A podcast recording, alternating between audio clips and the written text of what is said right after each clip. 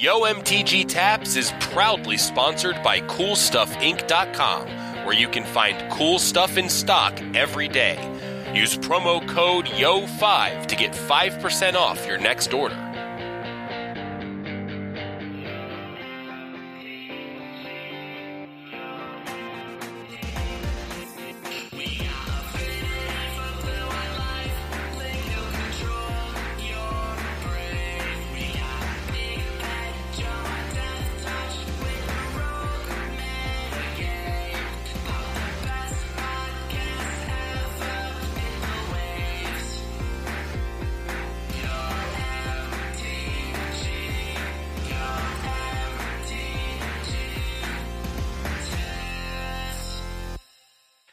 Everybody, and welcome to another episode of Yo MTG Taps. I'm Joey Pasco, And I'm Big Head Joe. and we've got a packed episode for you guys today. Um, our two main categories are going to be obviously the imminent release of War of the Spark coming out, or coming to Arena this Thursday, coming out, or the pre release is right. this weekend, and then we've got the, the actual set release next week. So we're going to talk about 10 of our favorite cards from the set. Um, and the other big topic coming up this weekend also is Mythic Championship London. So those are going to be the big big pillars of the episode. I still uh, can't even believe. I'm sorry, I still can't even believe they're doing it the same weekend as the pre-release. It's ridiculous. I still can't either, and I think we'll we'll touch on that again uh, like when we I get to it. I forgot. Like I forgot the Mythic Championship is this weekend because I'm excited about the pre-release. Right? You know, Yeah. like it's. Yeah, it's, it's just it's really like a lot. I'm kind of you know as I mentioned I think briefly last episode. I don't know if it made the edit or not, but uh, you know I, I have to shoot a wedding this weekend, and because because I forgot to I forgot these things were happening this weekend, and normally that would be like oh man I'm missing out on X thing. No, now it's I'm missing out on the pre-release and I'm missing out on watching coverage of the Pro Tour. So I'm like, thanks for doubling up on one weekend and making me feel twice as much uh, like I'm missing twice out as on much things. FOMO. Yep. FOMO yeah. is the exact way that I was thinking in my head, but I, I didn't use that particular term. Uh, yeah, so um, before we jump into those topics, I did. Uh, we had a couple random things that we wanted to say. I guess most most uh, podcasts call this housekeeping. But uh, first, want to shout out to Scott from KMC Sleeves, uh, KMC USA. Um, he sent me some KMC sleeves, and I'm going to try them out. Uh, not that I haven't used KMC before, but these are their latest offerings, and, and I'm going to check them out. Uh, it was just really cool. I kind of met him on Twitter. I, I had um, I had tweeted about some things that I wanted out of sleeves. And basically, for me, I really like subtle designs. I don't like, you know, anything crazy squirrels and, and all that stuff. I just want my sleeves to be kind of plain, but I would also like them to have something on them so that I can see which way the deck is oriented because that becomes a thing. You know, all the time when I'm playing, I draw my card and it's upside down and I'm like, ah, turn my deck. You know, fetch land, I shuffle, you shuffle, give it back, I draw my card, it's upside down. Man, you know, like when I use the sleeves that have no design on them. Um, Yeah. so I, I was tweeting to like all the sleeve manufacturers, kind of like, this is what I would like, you know, durable sleeves, subtle designs. Um, and he was one of the people that wrote back, and I really appreciated that. Uh, that he actually reached out to me, replied, and said, "Hey, you know, I don't have exactly what you're suggesting, but I do have these latest kinds of sleeves, and I'm going to send you a pack." So that was really cool of him, and, and uh, you know, I, I think it's worth. You know, we all use sleeves now. I mean, pretty much everybody that's listening that plays with paper magic cards is going to use sleeves. So I figured, um, you know, I, I'll I'll follow up on this after I get to try the sleeves and uh, and and let you all know how what I think of them. Not that we're necessarily a review podcast, but I still I still want to share my opinion of things. And so, We have opinions. I'm gonna. We do have opinions. yes. Um, yeah. So shout out to Scott from KMC. I love, and I was going to say this: like KMC Hypermats have always been my favorite sleeves. So That's actually what he sent me, yeah. and it's super cool that like he reached out to us because I mean, like I said, I've always loved those sleeves. So just really neat. Um, yeah, their their latest uh, little commercials are really funny too. They have the uh, they're they're kind of going with the parody of the Apple keynotes, and uh, and Scott's in the commercial as Sleeve Jobs. Oh, and that's uh, great. it's it's pretty funny. Um, you should check it out. There, uh, we'll, we'll link we'll link them in the show notes. Why not? For sure. Uh, next thing, I just wanted to mention because we just seem to always forget to mention it at the start of the show. Um, so I'm going to get it out of the way. Uh, we have actually updated our Patreon. So we have a Patreon, for those of you don't know, patreon.com slash yo MTG taps. And we've updated it. Now it's super easy to get involved. It's uh, there's only three tiers right now. There's one dollar, two dollar, five dollars. Uh, one dollar just get you on the feed, get you on the Discord chat, which we really want you on the Discord chat. We have a lot of fun on Discord.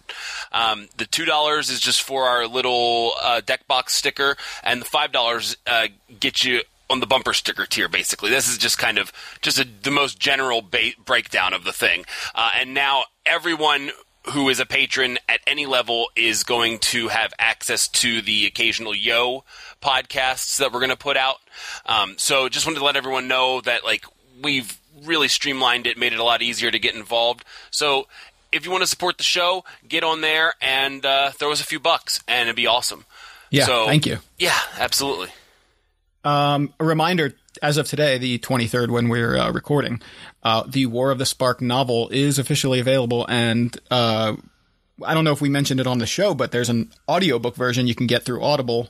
Um, if you're not an Audible member, I think, you know, you can get, if you sign up for the first time, you get like a free audiobook. So, hey, it's free and then just cancel your account. So, you know, you can do that. But uh, I, am a longtime user of Audible, so I couldn't do that. Had to actually pay for it. Uh, but I did. I bought, I pre-ordered it and, and I got the email today, you know, your pre-order's ready. So I've listened to the first like 17 minutes of it. That's all I've had a chance to, to do Oh, yeah. so far today. But uh, so you've far, so busy. good. You know, it's just just the intro. But um, but yeah. So I think um, just wanted to, to mention that for anybody who's interested in the storyline, that the actual novel is officially available. I got an update. Mine is actually going to arrive tomorrow, which is very cool. So, and I actually I ordered the the hardcover. So, um, I'm excited to start reading. I'm actually really excited to start reading it because I'm like, wow, magic novel. I'm like so I'm like been antsy for it for a week. I'm not even going to lie. I really have. so like I'm I'm eager to tear through this book, and I'll we'll def I'm sure we'll let y'all know how we feel about it when we're done reading it. Yeah, for sure. Especially because we're both reading it. It'll be fun to kind of talk about it. Uh, Definitely. Maybe and I that's think- a Yo episode. Yeah, maybe that, that's probably uh, it's not a bad idea. So we'll see. Um, th- this is just something I have to mention it because I I don't know. Look, they just announced the Mythic Edition for the War of the Spark set, and of course it's exciting. Like they do this, you know, this awesome kind of promo set featuring I don't know what is it, eight planeswalkers, um, with some really really great artwork on them, uh, extended art, borderless, and I think it's great. And you know, it's especially exciting when they have exciting cards. Uh, for me, one of the most exciting cards in this particular release is Jace the Mind Sculptor, um, one of my favorite cards ever. A lot of people can say that, um, and I just have to say. Did anybody look at this before? Like, am I? Is it me? Like, I know I have a very, um, you know, my particular um, field is related to to you know I I, I do photography I do uh, video kind of things um, for Apparently, work. you do a wicked awesome job at graphic design too, based on the stickers that you did for us. Oh, well, So- thank you. I appreciate that. Again, um, I definitely appreciate the compliment. I- I'm happy with how they turned out. Um, I they but- great. Thank you. Uh, but yeah, so when you look at the Jace, there's some sort of wall or pillar on the left side of the card that just looks like it lines right up with where the border would be if this were a card with a border, like most magic cards have. And so what it looks like is, hey, we made a borderless Jace, but we we put uh, one border, one side has a border and the rest doesn't. It just looks completely awkward to me. Like, it stands out and. I don't get it. Like, oh, it's not difficult to fix this. Like, I could fix it if I had the real art. Like, zoom in. That's it. Just zoom in, or even zoom out. Like, I don't know what's over there, what's being cropped off out of the frame. But if there's more art, you could even zoom out and make it look less like a border. My personal decision would be zoom in, crop that out, and just make Jace, you know, slightly bigger in the frame. But this looks really weird to me when you're saying, "Hey, we have borderless cards," but but this one still looks like it has a border on the left. Yeah, they should have and- zoomed in. Like that's so weird. I don't understand. Like, I get what they were trying to do. Like, I get that it's like showing like that there's like you know some depth to it, but it doesn't play. You know, it's like it plays like a border. You're right. It's weird. I don't get it. Yeah. So anyway, that's just a WTF. You know, I just just had to say it because I couldn't resist not saying it because it's it's disappointing. I think that's really what it comes down to. Like if this were just some random art that I would have been like, oh, that's weird. And if we hadn't, if it were a slow news week, we may have brought it up. But Yeah. it's Jace, the Mind Sculptor, borderless. This sounds great. If someone told me a week ago that they were going to be releasing this, I would have been really pumped to see it. And now I'm just kind of disappointed personally because I can't not see, I can't avoid seeing that um, border. Yeah. Um, uh, on another note, did you want to talk about this next little little thing? Well, of- yeah. Um, I, I I don't I didn't look too deep into the other artists, but uh, they're doing an entire and I don't know like how they're releasing them, but they're doing a set of Japanese alternate art planeswalkers. Um, you know, exclusively in the Japanese sets. Is it, is it going to be? Are they going to be in packs? Um, yeah, I, th- I think they're just in Japanese packs of War of the Spark. And are there going to be the original art uh, walkers in this in in those packs too? Like, I mean, is I it think gonna, so. I think it, these are just kind of special ones you can get. Like I, I thought I saw something like one out of every four packs or something. Maybe uh, don't quote me on that one though, because Yeah, I'm yeah. not. Basically, to me, I, I heard, oh, these are only being released in Japan or you know the Japanese uh, printing of the set. So I thought, all right, well, if I want all of them, I have to buy a box of Japanese uh, War of the Spark, or just buy the whole set, you know, of alternate art ones on the on eBay or something, or you know, a second secondary market kind of thing. There was But someone for offering me- them. Yeah, yeah, I'm sure people are already jumping on this, and it's it's fantastic. But the, for me, the most exciting one, and the only one I really want, is the Liliana, which is uh, the art, artist is Yoshitaka Amano, who is known previously for his work on uh, on Final Fantasy, the Final Fantasy series, um, and that's where I fell in love with his his art style back in like the, the 90s, the early 90s. And one of my favorite artists ever. He did work on Sandman, which is one of my favorite comic series ever. And he did like a one shot kind of graphic novel for Sandman. I have that. And uh, also, I think Vampire Hunter D, which I never got into, but that's another. Um, other IP that has his artwork tied to it. I believe he actually created Vampire Hunter D, but I'm not totally sure. Um, there's some more stuff, but to me, it's it's Final Fantasy, and so I'm like, oh, I have to get that Liliana. Yeah. So I'm just going to buy that one by itself. But a lot of people are really digging all of these kind of alternate art. Uh, there's some are more like manga style, um, which it's not the first time we've seen that kind of thing, but previously I believe it was just the Jace versus Chandra dual deck series that had like a Jace and a Chandra done in like a manga style, and that was like a special alternate version of, of the dual decks. I think um, I'm pretty sure maybe it maybe it was all the dual decks, but I know that that was something that uh, came out. I mean, geez, it's been like ten years or something um, since that, but very cool. And I'd love to see them do more of this kind of thing with these alternate art, um, alternate art planeswalkers and non foils. Hopefully, I, my understanding is that these are non foils or can come in both foil and non foil, which to me is great. Like I don't want the foil. That's just my thing. I don't like foils. Um, uh, this last thing, did you want to mention it? Yeah, I just wanted to bring up like so like you know they do that state of the beta thing. Yeah. Well, this this uh this most recent one just kind of stated the obvious. It was just like, uh, War of the Sparks coming out. Uh, okay, like there wasn't much Yeah. to it. I don't know. Usually, like I, I, I totally agree. the last couple months, uh, they've been, you know, pretty awesome in terms of like showing progress in the game. This was like, there's a new battlefield and a new set coming out. Buy it. Oh, okay.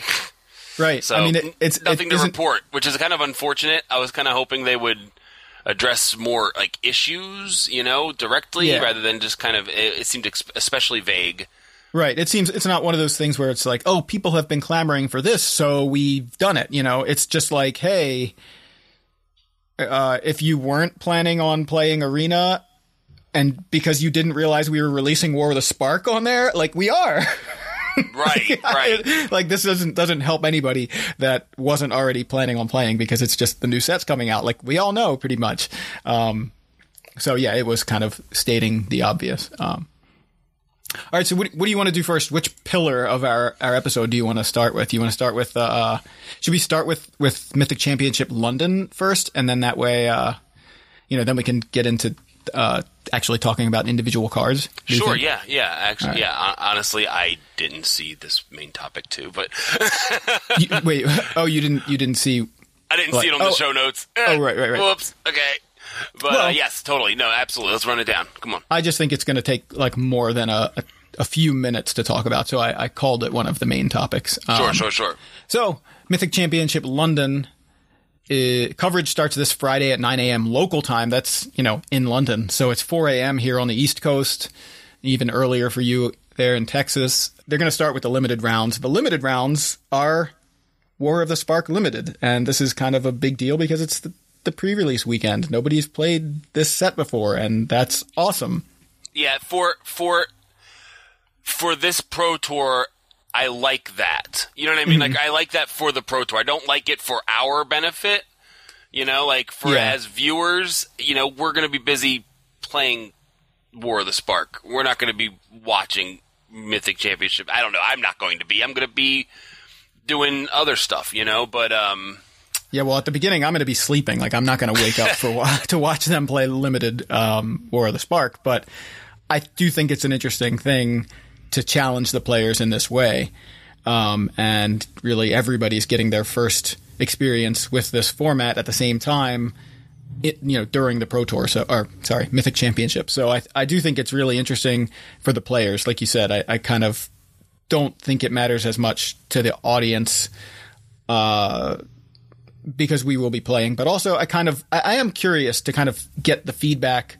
I want to see how the players, um, what the players think of it. Really, like what did you think of having to do this? Basically, the, I think a lot of people are just printing out proxies because now that the full set's been released, um, th- or not released, been revealed.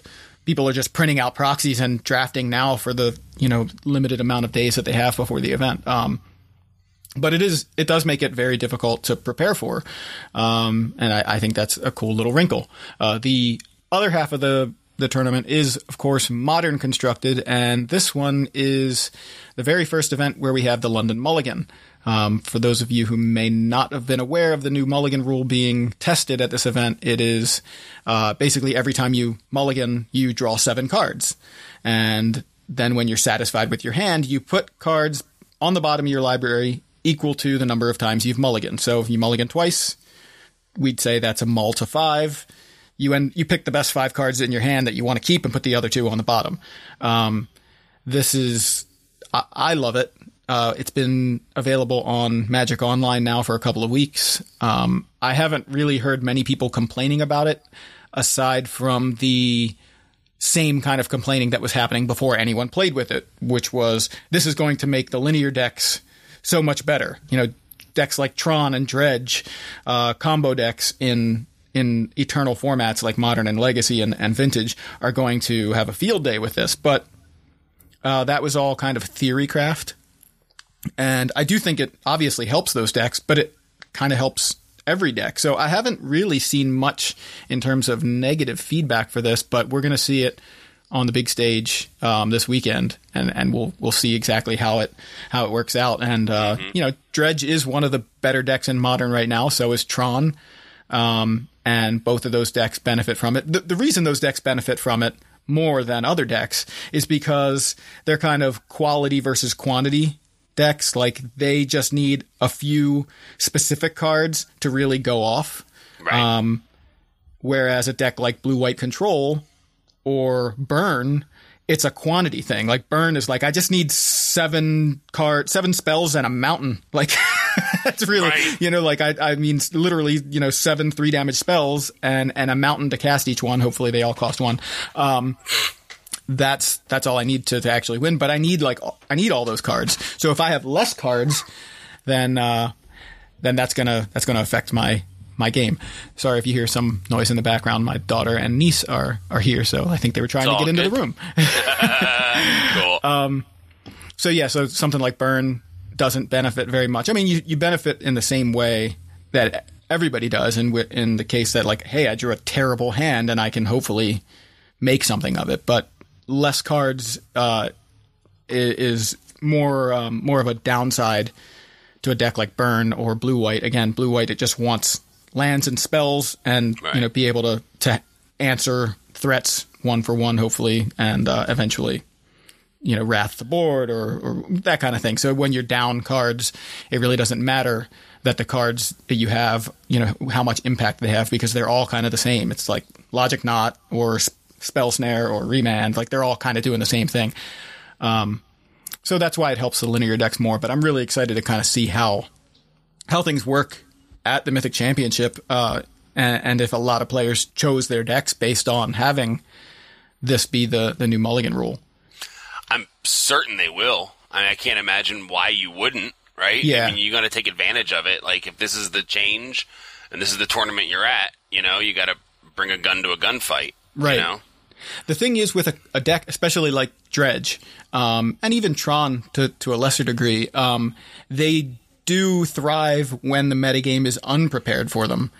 And they don't do very well when people show up with main deck surgical extraction and four copies of Leyline of the Void and Grafdigger's Cage and all kinds of graveyard hate or or non basic land hate. You know, Yeah. I don't think Tron likes to see Blood Moon. You know, these these are No. kind of things where um, it's a really kind of interesting. It's you know the scene from Princess Bride. Like I know that you know that you know, like they're switching the wine glasses. Like I know I, you may have brought Dredge, so I brought a whole lot of graveyard hate. But the London Mulligan means that Dredge is better. So you know it's kind of uh, kind of the thing where um, I- I'm kind of just curious to see how it shakes out. Like these decks are good when undisrupted, but when everybody is expecting them and can prepare for them, they're more likely to be disrupted. And and I guess we'll we'll see how it goes. Um, Totally. that's kind of the most exciting thing about this weekend to me. Um, another interesting wrinkle f- kind of thrown into the mix here in the last couple of weeks, and I think it's interesting. Uh, I'm going to just quote this. This is from the Hipsters of the Coast newsletter uh, because I just think they summed it up pretty well. So I'm going to go ahead and just read it. Um, just two weeks before the Mythic Championship, Wizards informed players that their modern deck lists would be available to their opponents starting in round five.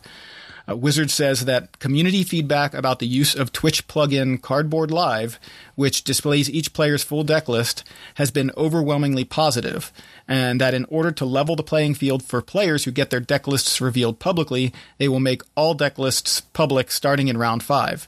Um, now, just I'm going to break the the quote here. Um, the other part of that is for sideboards, quantities of cards are not being revealed. It's just the card name. So you don't know if someone has one Leyline of the Void or four.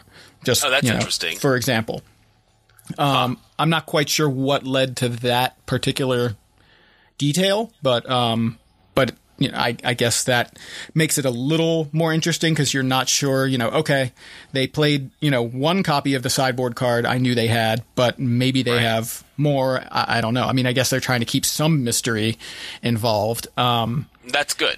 Yeah, I, I appreciate that. Um, now, just to finish up the little quote here, either one of these changes, referring to the London Mulligan and the public deck lists, uh, would uh, would have a large impact on the tournament itself. Oh, also referring to the the the fact that War of the Spark is the is the limited format.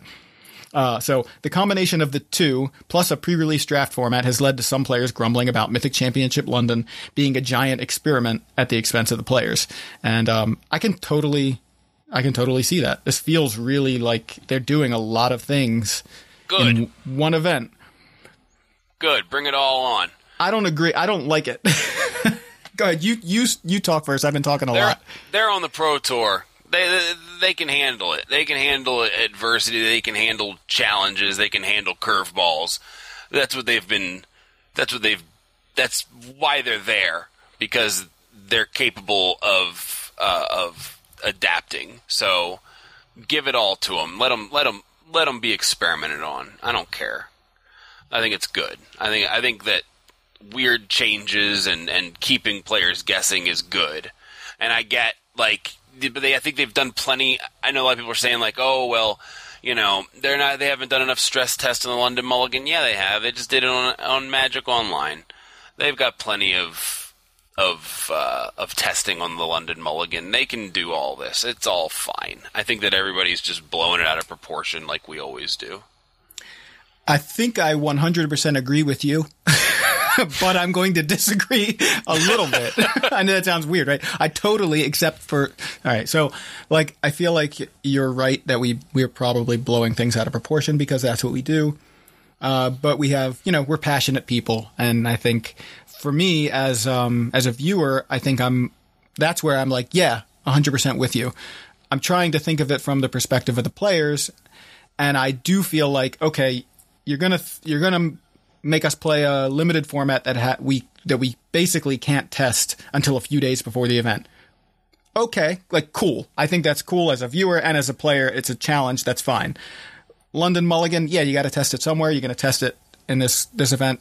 Okay, fine. And those are those are two separate things, kind of from each other, because really the London Mulligan people all pretty much unanimously agree that it's fine for standard and great for limited because you know those they don't have these crazy linear or even combo decks uh, very often. So I think for for those format, formats, uh, the London Mulligan is totally fine. It's the eternal formats that people are worried about with the London Mulligan. So um, in a way, while I'm pretty sure the the London Mulligan is going to be the the rule they're using for the limited portion of the event.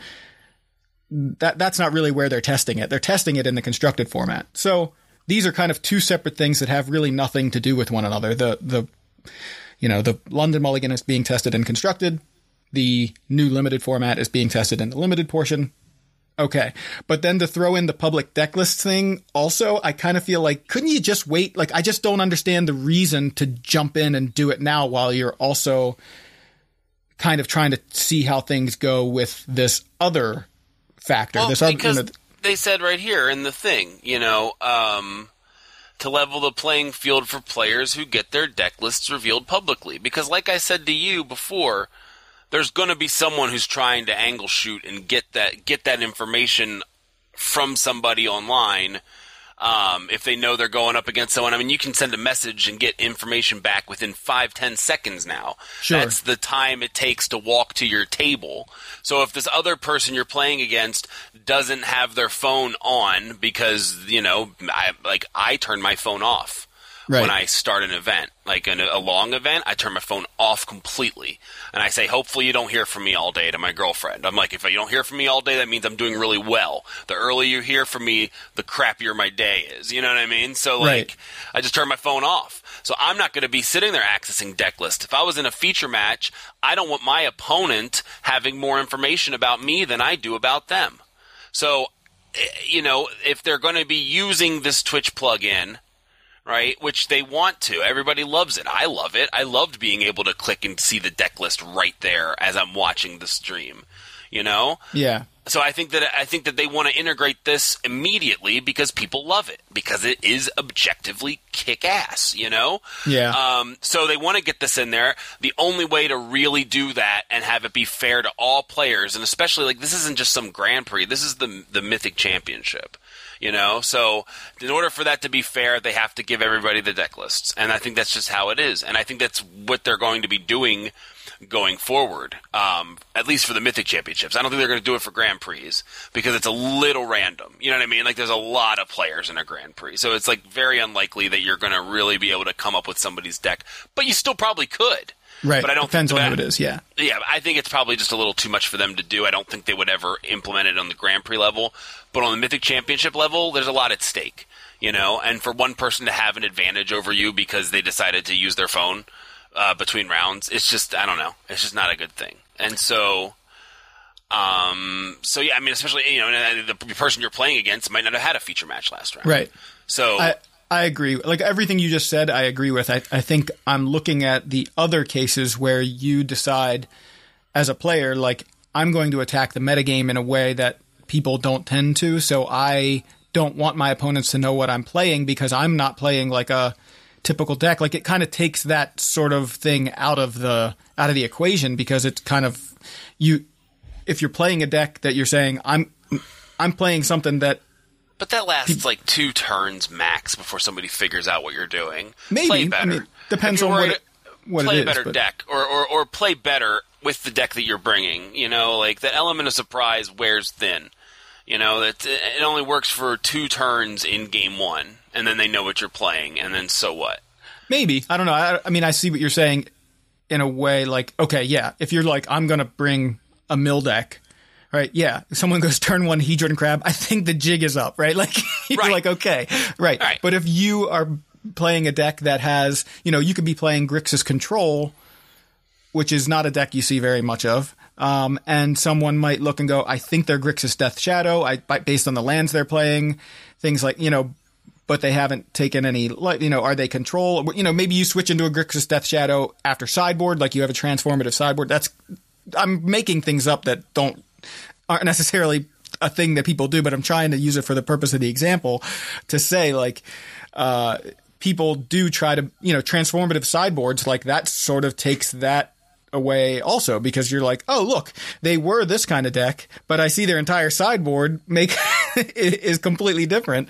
You know, it's, it's weird. You know, you're just kind of, uh, I, I, don't know. I don't, I don't like that. I kind of feel like it's, I thought uh, it makes sense for like the top eight, you know, okay, at this point, everybody, the deck lists are known. I know that my opponent doesn't have Blood Moon.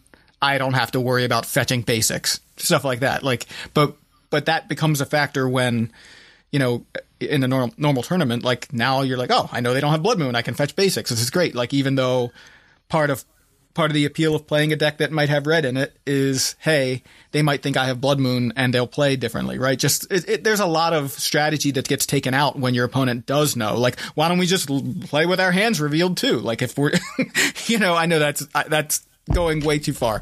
Uh, I know that's going way further with the uh, the example, but I'm just trying to illustrate the point that we're losing something here. We're not just it's not all upside, it's not all gains, and um, and we're we're losing a bit of the strategy, I think, by making all the deck lists public in this way uh, at than, this point. I think less than everyone thinks, though. I think way less than everyone's assuming.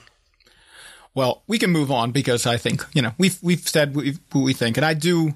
I'm sure I've argued in a past episode, you know, years ago, for the side of deck lists should be public because it's not fair that the people who have feature matches, like their deck lists, are sort of known to the public because they had a feature match and their opponents aren't. Like I'm, I totally agree with that side, so I can see that benefit of it as well. But I, I do also see the downsides.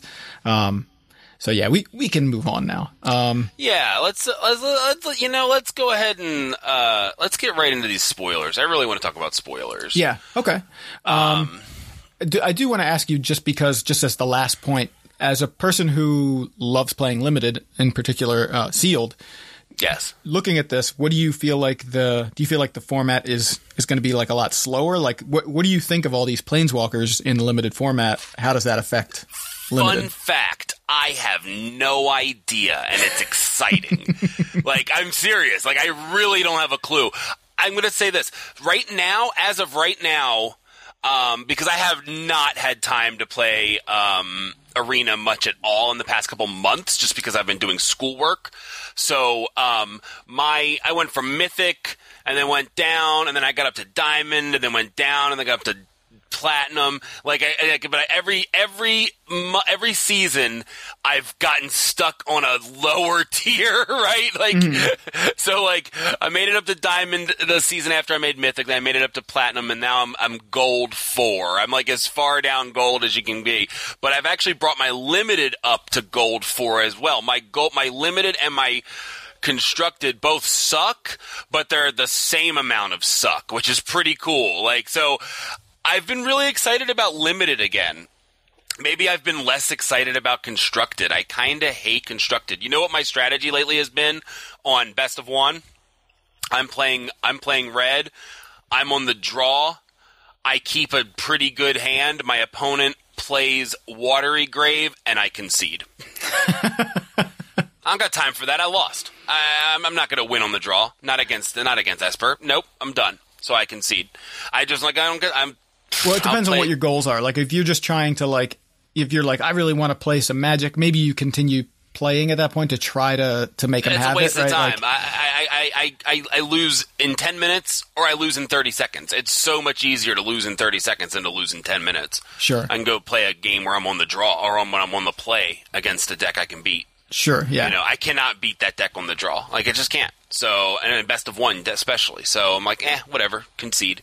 So anyway. So for that's how- limited, that's kind of uh, where I'm at. Where I'm sick of. I'm kind of sick of constructed right now.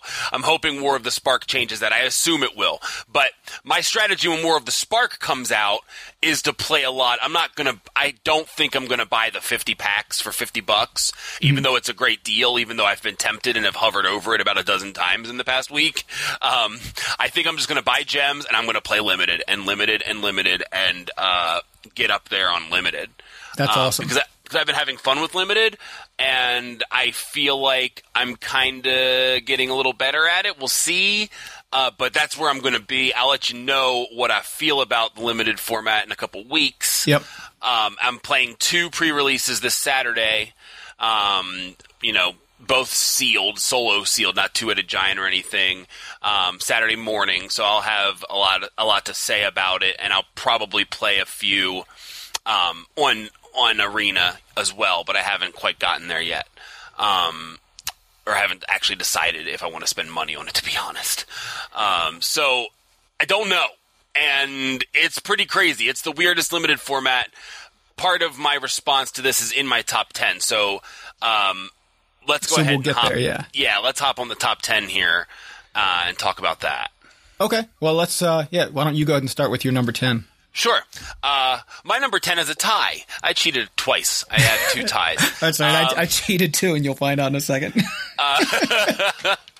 My uh, my number 10 is a tie. Uh, is a tie between Kronch Wrangler and Raging Kronch.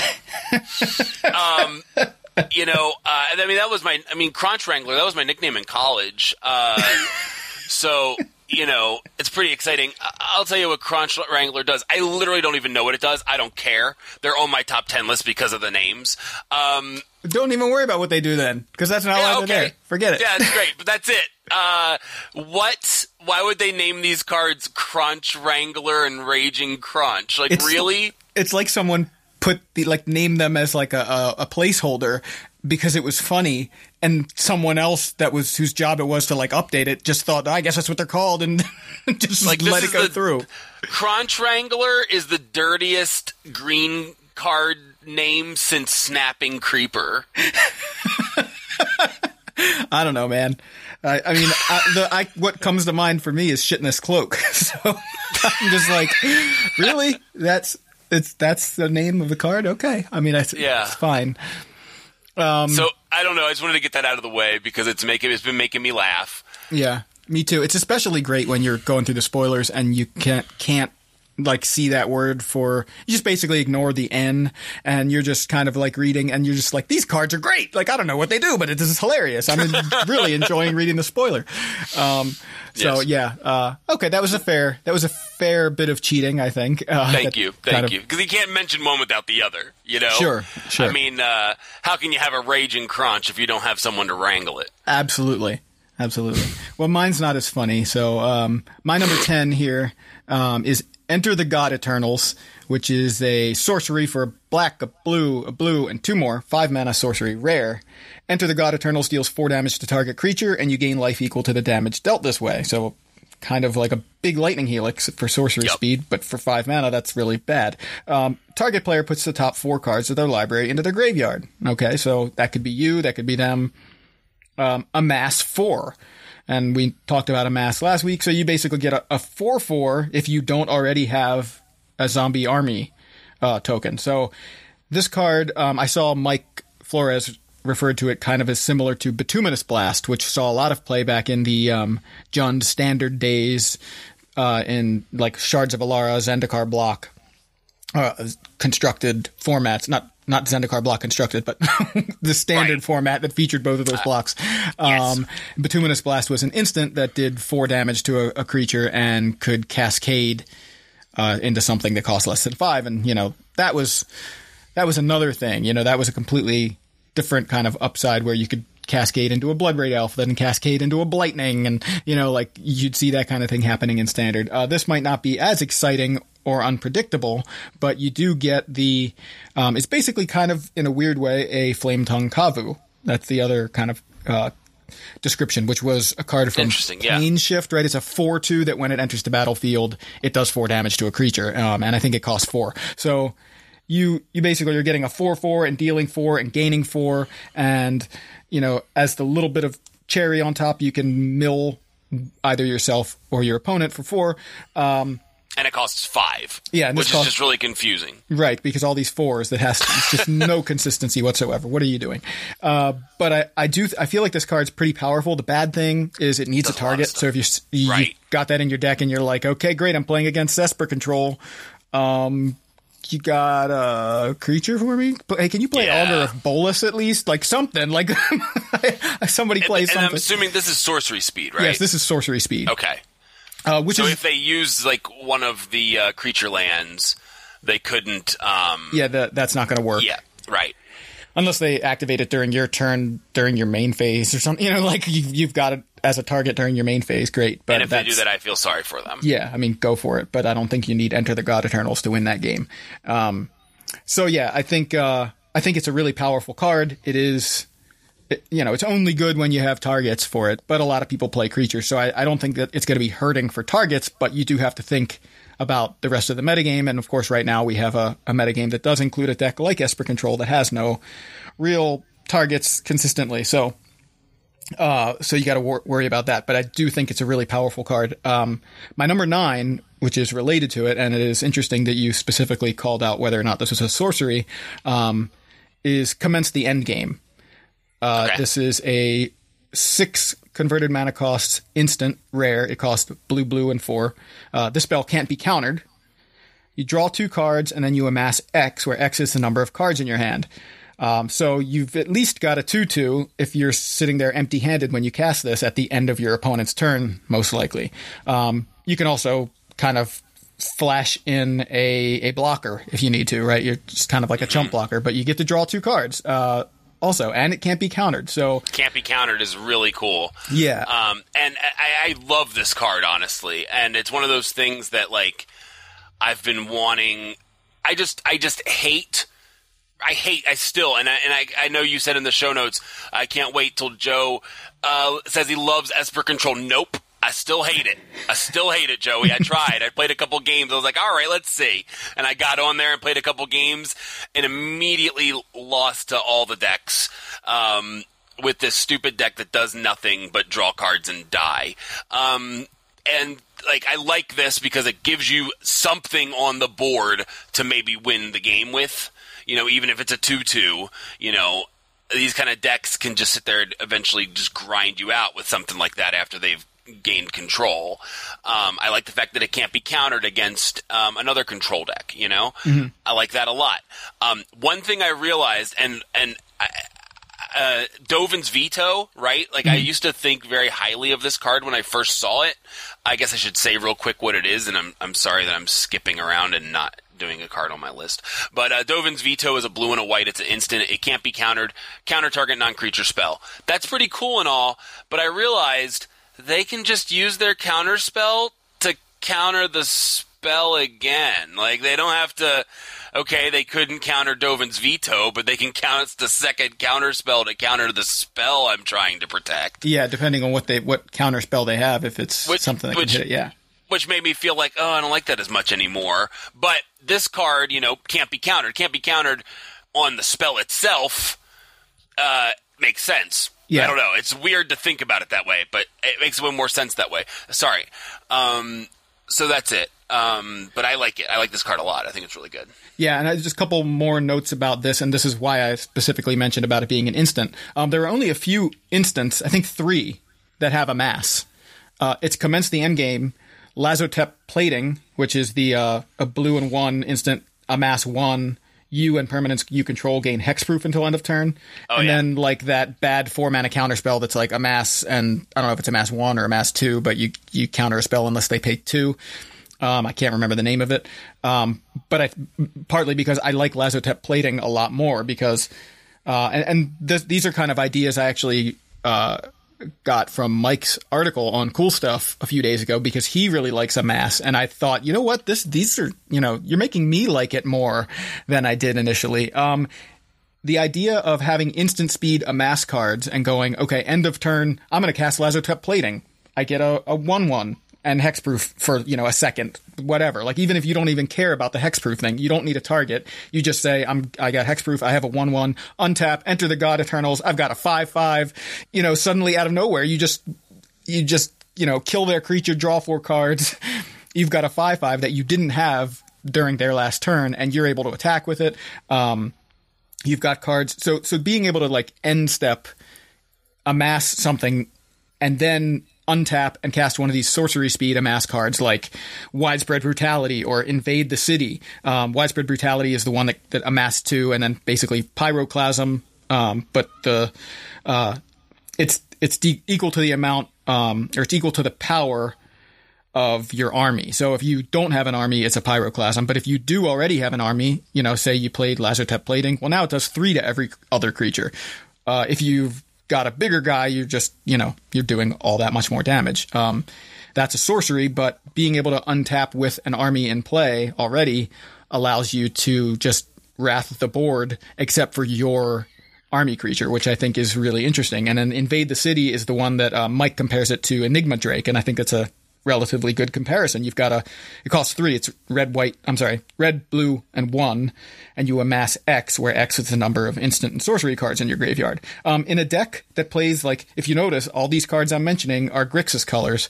You play like a Grixis control deck. You play like Augur of Bolas to draw your, your, uh, instants and sorceries.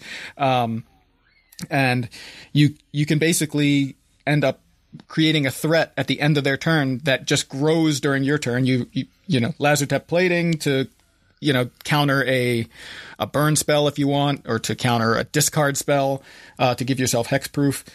Untap, invade the city for, you know, what, say four, right? Now you've got a four, four.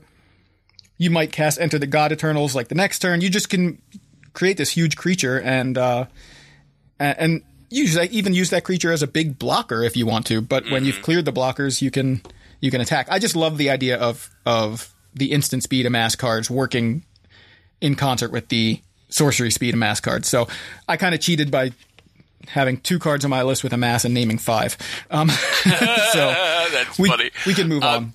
So, well, I, I just want to say that um, all the things that you mentioned play really nice with Niv Mizzet and Cackling Drake too. Right. Um, and that's already a deck, and after rotation, apparently that's still a deck. So pretty neat because Cackling Yeah. Drake was was this block, right? Right, So yeah. So wow, that's pretty neat. Um, and actually commence the end game when I was just talking about it earlier. Mm-hmm. You said two, and I was thinking it just said amass two. And I'm like, oh no, it's actually amass X. So it really can end the game against a control deck. You Oh, know, yeah, yeah, like yeah. if you're playing against a control deck, they can't counter it. You got a big creature when you untap, and then you know if they don't deal with it right away, you've got um, you know you've got counter magic up to protect it or whatever. Yeah, I mean, um, in most cases, you're you're likely to have something like a five five or a six six. You just basically, you know, you've you've got a few cards in your hand and you just drew two more. So, um, you're going to have a big threat that is, is essentially flashed in at the end of turn, and more cards. so that's pretty Mm. for great. Uh, sure. um, okay, good. Yeah, I think we're on your number nine now. Number nine, number nine. My number nine is Ilharg the Raze-Boar. Oh, yeah. Uh, it's a six-six trampler for two red and three. It's a boar god. Obey the boar god. Whenever Ilharg the Raze-Boar attacks, it's a mythic rare. You may put a creature card from your hand onto the battlefield, tapped and attacking. Return that creature to your hand at the beginning of the next end step. And then all the gods have this text at uh, on the, at the end.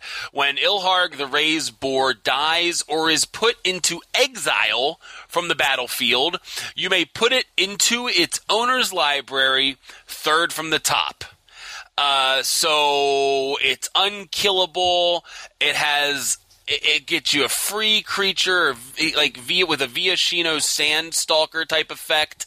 Uh, enter the battlefield triggers will work, but attack triggers will not. right. So because it will already be attacking. Right. So I mean, this could create a whole other archetype. You could have you could create a sneak and sow deck. You know, which is pretty sweet. Wait, hold on. Do you want another? Do you want another? I do. I want another one. a Sui attack. Wait, But, I- um, I'm not sure I'm getting. Sui is like a pig Oh, call. oh no, no, I sound. understand that. Sorry, you. Were, Oh. I, I just think I liked the sneak and Sal because you just removed H from a deck name and made a whole other deck name. So, uh, but um, I prefer Yeah. that one. Uh, yes, but I think it's a really cool card. I mean, these things are unkillable. Um, Well, they, like, they are. You you counter it, it's gone. counter right? it. You can counter it. You can counter Um, it. The other way is, of course, which we were just talking about, enter the God Eternals Mills for. So I think that's very relevant. Uh, Milling it. these gods seeing play and getting getting milled after, um, you know, or at least that's just one mode of enter the God Eternals. It does somehow deal with the gods, which seems weird because it's the same. They're, they're like on the same side, right? Like here we are, but. Not if you cast it against us, then we get milled to the graveyard. Right. Um, so uh, the only other way you could really deal with them effectively is like a pacifism style effect. Yeah. And I forget who I was, who I saw on Twitter mentioned there are no pacifism effects in this set Yeah. because amass would not be fun. right. Uh, if somebody pacified your army, yeah. So it's like exile. You can exile it, but you know then they can create a new one. Yeah. Um, but yeah, but like yeah, exile effects aren't going to deal with this. It just goes into your graveyard, or I mean, goes into your library. Um, it's just interesting, and it's a great rate. I mean, six six trample for five is a great rate, um, and not to mention the fact that you know the trample, if they try to chump block or something, you can still get your. Uh, um, in you know, talking about standard, obviously, you can still get your spectacle triggers um, Yeah. from the trample damage, um, and you get a big fatty. And I think that like I want to build something ridiculous with this and the uh, Ghalta Primal Hunter. I mean, who doesn't, right? Right. yeah, Um, that's insane. Yeah. Right? I mean, it's like, oh, I get a free 12-12. Okay, like This set is so pushed. Like I don't remember a set feeling this pushed since, you know, something like I mean, people have brought up Urza's Saga, and I feel like that might be the best comparison because Wow. New Phyrexia is another good one, but New Phyrexia had like the free spells, and so that was almost pushed to the point of mistake, you know. But um, Mm-hmm. but this set is it's just like you're like here's a six six for five that when it dies you get to tuck it. That's awesome. Oh, Right. also. Oh man, see, I knew there was a drawback. No, you get to do that. Like, come on, the thing you keep thinking there's going to be a drawback, and you're like, no, it's just more bonus abilities. it's ridiculous. Yeah, it's insane. This set is insane. Um, which is actually, it surprised me how easy it was for me to put together a top 10 list for this set. Um, because I really thought, I don't know, I, I feel like there's a lot of things that like are obviously Mm-hmm. awesome that I didn't include on my list because I'm like, everybody likes that. I Yep. want to talk about other stuff. You know what I mean? Yeah, so, no, I agree. so, um, so I kind of avoided a lot of stuff when I was making my list, which actually made my list really easy to make. It doesn't mean that the card, the set only had ten cards that excite me, but it was like only ten cards I really wanted to talk about. We talked about some stuff last week. I didn't put any of those on the list because I didn't want to rehash too much. You know what I mean? Um, but I think I did mention one or two. Anyway, um, let me move on to my number eight. Yep. Uh, my number eight is Finale of Devastation. Um, this is uh, two green and X. It's a sorcery. It's a mythic rare. Um, this is another cycle. I think that's weird that my nine and my eight are both parts of a cycle of mythic rares. Actually, um, so this says search your library and or graveyard for a creature card with converted mana cost X or less, and put it onto the battlefield. If you search your library this way, shuffle it. If X is 10 or more, creatures you control get plus X plus X and gain haste until end of turn. That's nice and all, Yeah. but I'm not really interested in that part. Uh, the only note I wrote on my notes here is Golgari decks searching up Jadelight Rangers with Wild Growth Elemental on the battlefield. I mean, because it's works. annoying enough. It's annoying enough that they play Wild Growth Elemental and then they play a Jadelight Ranger and they reveal the top card of their deck and it's always another Explore creature. Right. Like always. So this is just another way for that deck to get more consistent, which is crazy. Yeah. Um, but there's a lot of other things you can search up with this. Obviously, um, you can you can use this to um, to have like kind of a toolbox of sideboard cards in your deck, uh, one ofs that you know. I mean, it's like Green Sun Zenith. You know what I mean? It's very similar to Um, Green Sun Zenith. In fact, you know, I think people kind of were referring to it as as a fixed Green Sun Zenith. Um, and I do, I I could totally see it uh, making its way into modern, assuming Green Sun Zenith stays on the banned list, um, because Yeah. there are decks that can obviously use this sort of thing. Now, it might be a little too expensive, um, but I I don't know. I think people are going to try it, and I think it's worth worth exploring for sure. Uh, people talk about it. I've seen some people discussing it as a uh, kind of like a fifth copy of Summoner's Pact in the the Amulet Titan decks to to find a Primeval Titan, but um, you know. I, I'm not sure that's really necessary. I mean, you've got four copies of Summoner's Pact, like to get your Titans. Um, it's it's unlikely to make that deck, but I guess you know I'm I'm still kind of new to the deck. I have been playing it now for a few weeks, but uh, so maybe I'm wrong. But I don't I don't see it necessarily making making the cut in that deck. But I do see the the reason it's worth discussing or possibly testing. Um, should I move on? I- well, yeah, but I can. I mean, I can also see this in like a green red ramp deck, which is inevitable that I'm going to make a green red ramp deck at some point. It's Right just going to happen. Um, but I can see this in a deck with Ilharg the Raze-Boar. You know, search up the the boar, and then next turn swing, get another creature down. I mean, it's just craziness that can happen with this card. There's a lot of potential. There are so many scenarios that we could do a whole episode on just scenarios of Finale of Devastation, which means it's a pretty awesome card. Right. It's in my top 10. So, what about you? What do you got for eight? All right, so number eight is Saheeli Sublime Artis- Art- Art- Artificer. However you say it. Sweet. Uh, she is a legendary planeswalker, uncommon, uh, three mana, uh, three converted mana cost. It's a, it's a hybrid red blue, hybrid red blue, and one. Um, whenever you cast a non creature spell, create a 1 1 colorless servo artifact creature token. That's the, the static ability. Um, she's got five loyalty. Uh, minus two, target artifact you control becomes a copy of another target artifact or creature you control until end of turn, except it's an artifact in addition to its other types. So, uh, Saheeli Sublime Artificer, like, I, the first time I read this card, I read it the wrong way.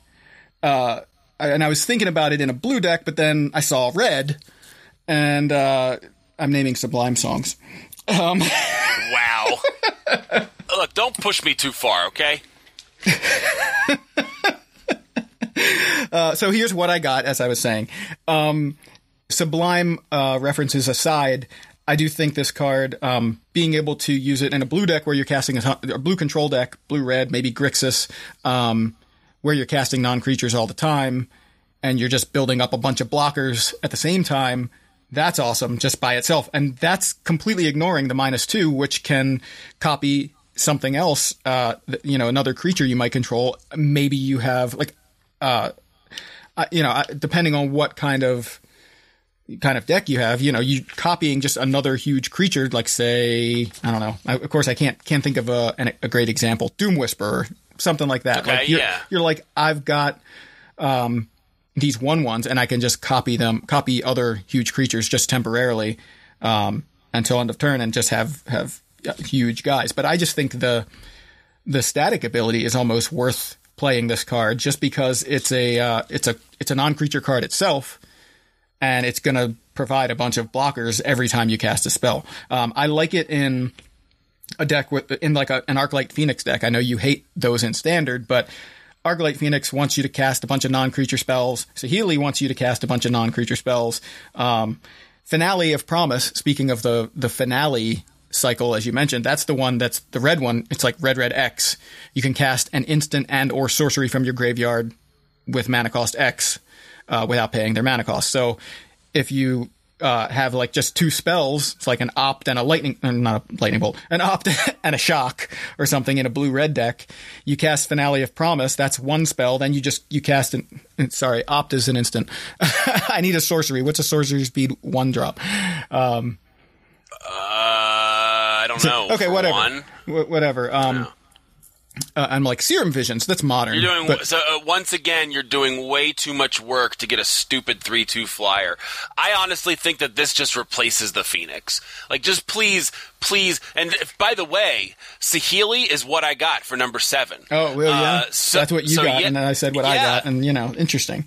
Yeah, Um, uh, but but please cut Phoenix from your stupid decks and put this in uh, because this is so much better. Like instead, you play Drake and then you That's play the creature this. you copy. That's what I, I have it written right on, next to the card, Right. and I didn't read it. Right, you make you you play this, you play Drake, you play any spell, you get a one one, and then you copy the Drake and you swing with both Drakes. Yeah. Um. That's- now that's you what- know that's if what you you got, if yeah. you keep Phoenix in your deck with this card in the format, you're only going to die for your own arrogance. So I still like, I still like uh, Phoenix. I like Phoenix with Finale of Promise, and I like all those in this deck because Finale of Promise basically casts the other spells. So all you need uh, are two cards in your graveyard, an instant and a sorcery, and Finale of Promise. That brings back Phoenix all by itself. So you have one card in hand that does it. So I, I just think that's an interesting kind of interaction. You build like a blue red Phoenix deck, and and you can bring back the Phoenixes pretty easily. Um, but yeah, go ahead and cut the Phoenixes and play it. Play it the way you're saying. I think it would be really good play, too. Play Phoenix, play Saheeli. It's all same in the end. Niv Mizzet, right? I mean, more non-creature Yeah. spells. So, um, okay. Uh, I guess do we move on to my number seven? Right? Is that where we're at? I, Uh, yes, Okay. yes, yes, yes. so I don't have a lot. sorry, to- I saw. Sorry, I saw red there. No, no, it's all good. um, so the my number seven is Ashiok Dream Render. It is a hybrid, Okay. hybrid blue black, hybrid blue black one. So three converted mana cost. Legendary Planeswalker Ashiok is an uncommon.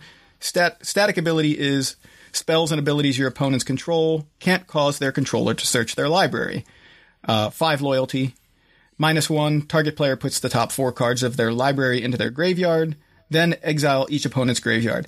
I'm just, I don't have a lot to say about this, this one except it's like the most hateful, unfun card I've ever seen. it's like, you can't search, and also I'm gonna, I'm gonna exile your graveyard every turn. Every turn. It's basically like, what are the two decks Joey Pasco's been playing recently? Dredge and Amulet Titan in Modern? Okay, let's just create a Planeswalker that hoses those two decks specifically. so uh, I think, uh, you know, if you had asked me three months ago, I would have thought, this card's awesome. And now I'm like, I hate this card. And there's really no reason that I changed my opinion. I like the card a lot, um, but I can't really think of how it's that great in standard, which is the only thing I'm really evaluating these cards based on. Mm-hmm. You know, because it's the only thing I really care about is uh, standard or limited. But I'm mostly talking about mostly talking about constructed on this top ten. Sure, sure. You know, so um, so I don't really, I can't think of too many cards where you search your library. I'll go. I guess that's changing now, right? With like the with like the um, finale of devastation and stuff. Mm-hmm. You know, I guess there are some cards that you search your library now, but I couldn't think of too many off the top of my head when I was making my top ten list um, that this would really be needed for. Right. So it didn't make my list, but I think it's a really cool card. Yeah, you know, I- I, like the fact that it exists for sure. Yeah, I think the the thing about the, the reason I'm not t- too scared of it is Shadow of Doubt already exists in modern. People Right. play it occasionally. I mean, that's just a one shot. Like you can't search, but I, I don't feel like that's uh, that scary. People really don't play that card very often. And then the the other ability, it's just more graveyard hate for modern that has tons of graveyard hate, already. So it's kind of like here's a a card that can do double duty, but um, and and it likely will see some play, I think, but I'm not like, oh goodness, the decks that I that I play now, uh, neither of them are playable. I don't I don't think that at all. So, what's your what number seven? Well, I already did my number seven because Okay. you did my number seven, Oh, cool. Saheeli. All right. And as literally the only note I had for Saheeli was please cut Phoenix for your, from your stupid decks for this. Oh, good. Okay. So, uh, number six for me is uh, Mobilized District. I like this card. Um, yes, I figured you would like this card. This is a very Joey Pasco card. it's not on my list, um, but I like it. but I know you. I knew you'd like it. Uh, Mobilized District is a land. It's a rare. Tap it to add a colorless, and then tap four. Mobilized District becomes a three-three citizen creature with vigilance until end of turn. It's still a land. This ability costs one less to activate for each legendary creature and planeswalker you control. So it could potentially cost less. It could potentially be free. More than likely, the kind of decks that want to run this um, aren't going to have four of any of those permanents. They might have one or two. Um, I feel like this set coming out is going to really uh, give, especially like.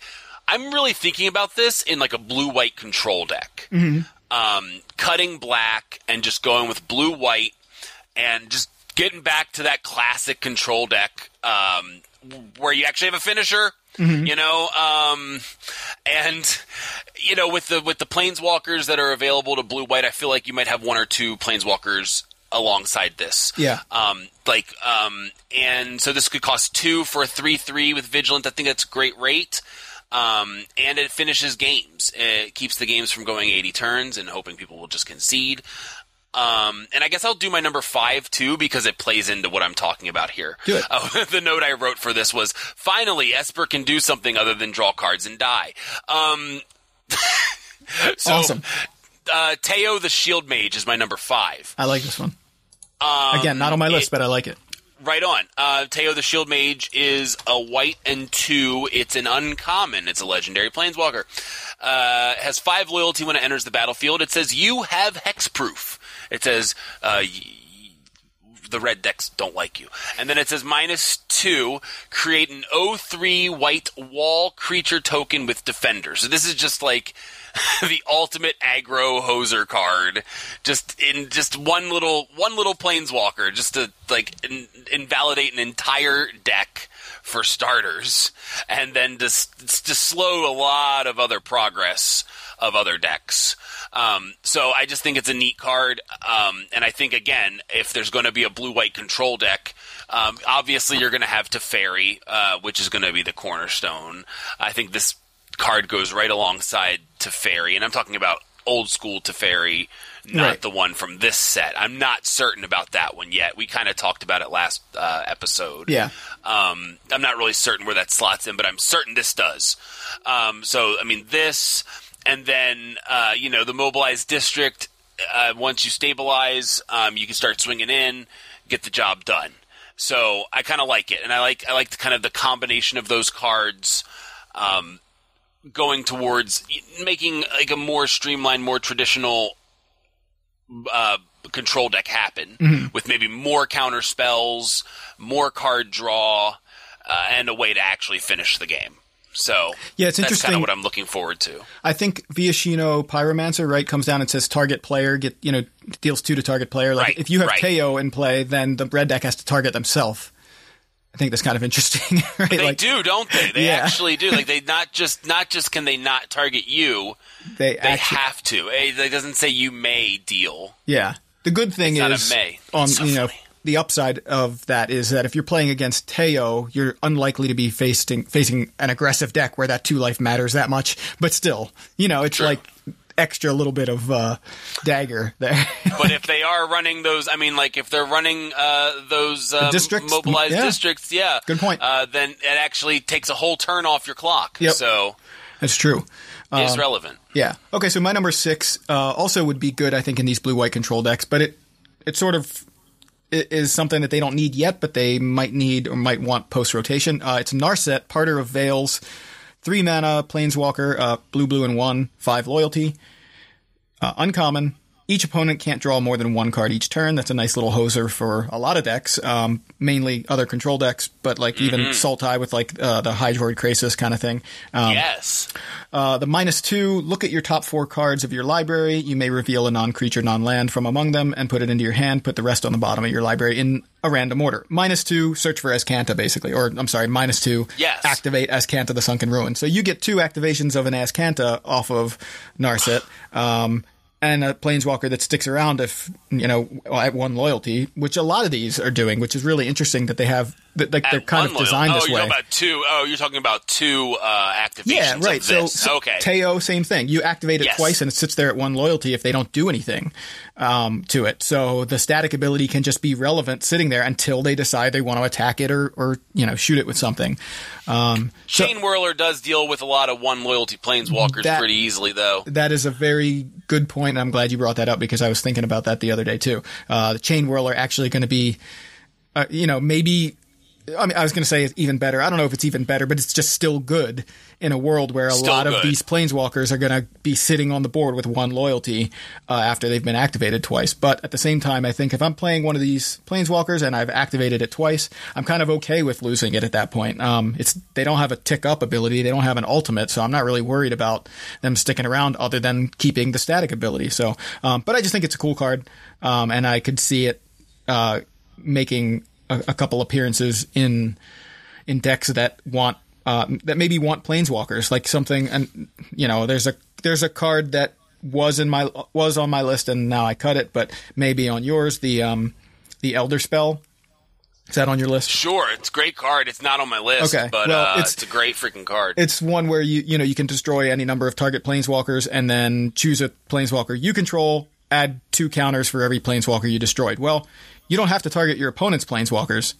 You can target your own. So having these planeswalkers sit around at one loyalty, just sitting on the board, um, then you cast the Elder Spell and be like, I'm going to destroy my couple of planeswalkers and put all these counters on my, you know, Nicol Bolas ultimate. You lose, you like in you know for two mana, and a couple of random planeswalkers doing nothing. So maybe a deck built around uh, the Elder Spell is going to want a lot of these planeswalkers. Um, so anyway, we can move on. Anything else you want? Anything you wanted to mention about Narset? Uh, yes, when I read this last night at like one in the morning when I was making my list, um, I think I read it as each player can't draw more than one card Oh, each wow. turn, and I was like, that's not that good. And I was like, but it lets you pick a card, and then I was like, wait a minute, each opponent. Oh, it only pun. Oh, wow, that's insane. So yeah, I don't know. Yeah, the- this card's really, really good. So okay, The downside is something like we've got all these mechanics in the game now that put a card in your hand without drawing it, like quote unquote That's drawing true. it, right? So even search for Azcanta flips and you it's Azcanta the Sunken Ruin uh, puts a card in your hand. It's not you're not drawing a card, but you're drawing a card basically, right? So it's like it, it doesn't shut off as much as it as it should. You'd think like I think um, officially like Explore doesn't draw a card either, right? It's just light up the stage. put that card in your hand. card. Like, yeah, so you have a lot of cards that basically draw cards without officially drawing cards and won't uh, be affected by Narset's ability. So that's something to keep in mind. Um, Drawing cards is so 2014. yeah. um, so my number five is God Eternal Oketra. Uh, mi- Nice. Mythic rare, five converted mana cost, white, white, and three. Legendary creature, zombie god, three, six, double strike. Whenever you cast a creature spell, create a 4 4 black zombie warrior creature token with vigilance. And it has the god ability of of tucking itself. So, you know, all these gods go tuck themselves. Um, and these creatures are incredible, right? Like, I just feel like every time you cast a creature spell, you get a 4 4. Oh, also, and the creature you, you cast, as long as it didn't get countered, you also get that. Um, I, I heard Chapin mentioning, and I think, feel like this is a perfect place for it, is in some sort of like mid range green white deck that plays cards like Llanowar Elf to sort of ramp into bigger creatures, but also late game you draw a Llanowar Elf and you're like, I'll put five power on the board, you know, cast Oh one God, mana Llanowar right. Elf four four vigilance. Like that's incredible. And I just think these these gods are just so powerful. Um any, anything to add? That's yeah. This is really good. Um, and I didn't even think about that with like the ramp spells because you ramp to this super fast, and then all those dead. Because yeah, once you have like eight mana, you top deck a land where I'm oh great, Yeah.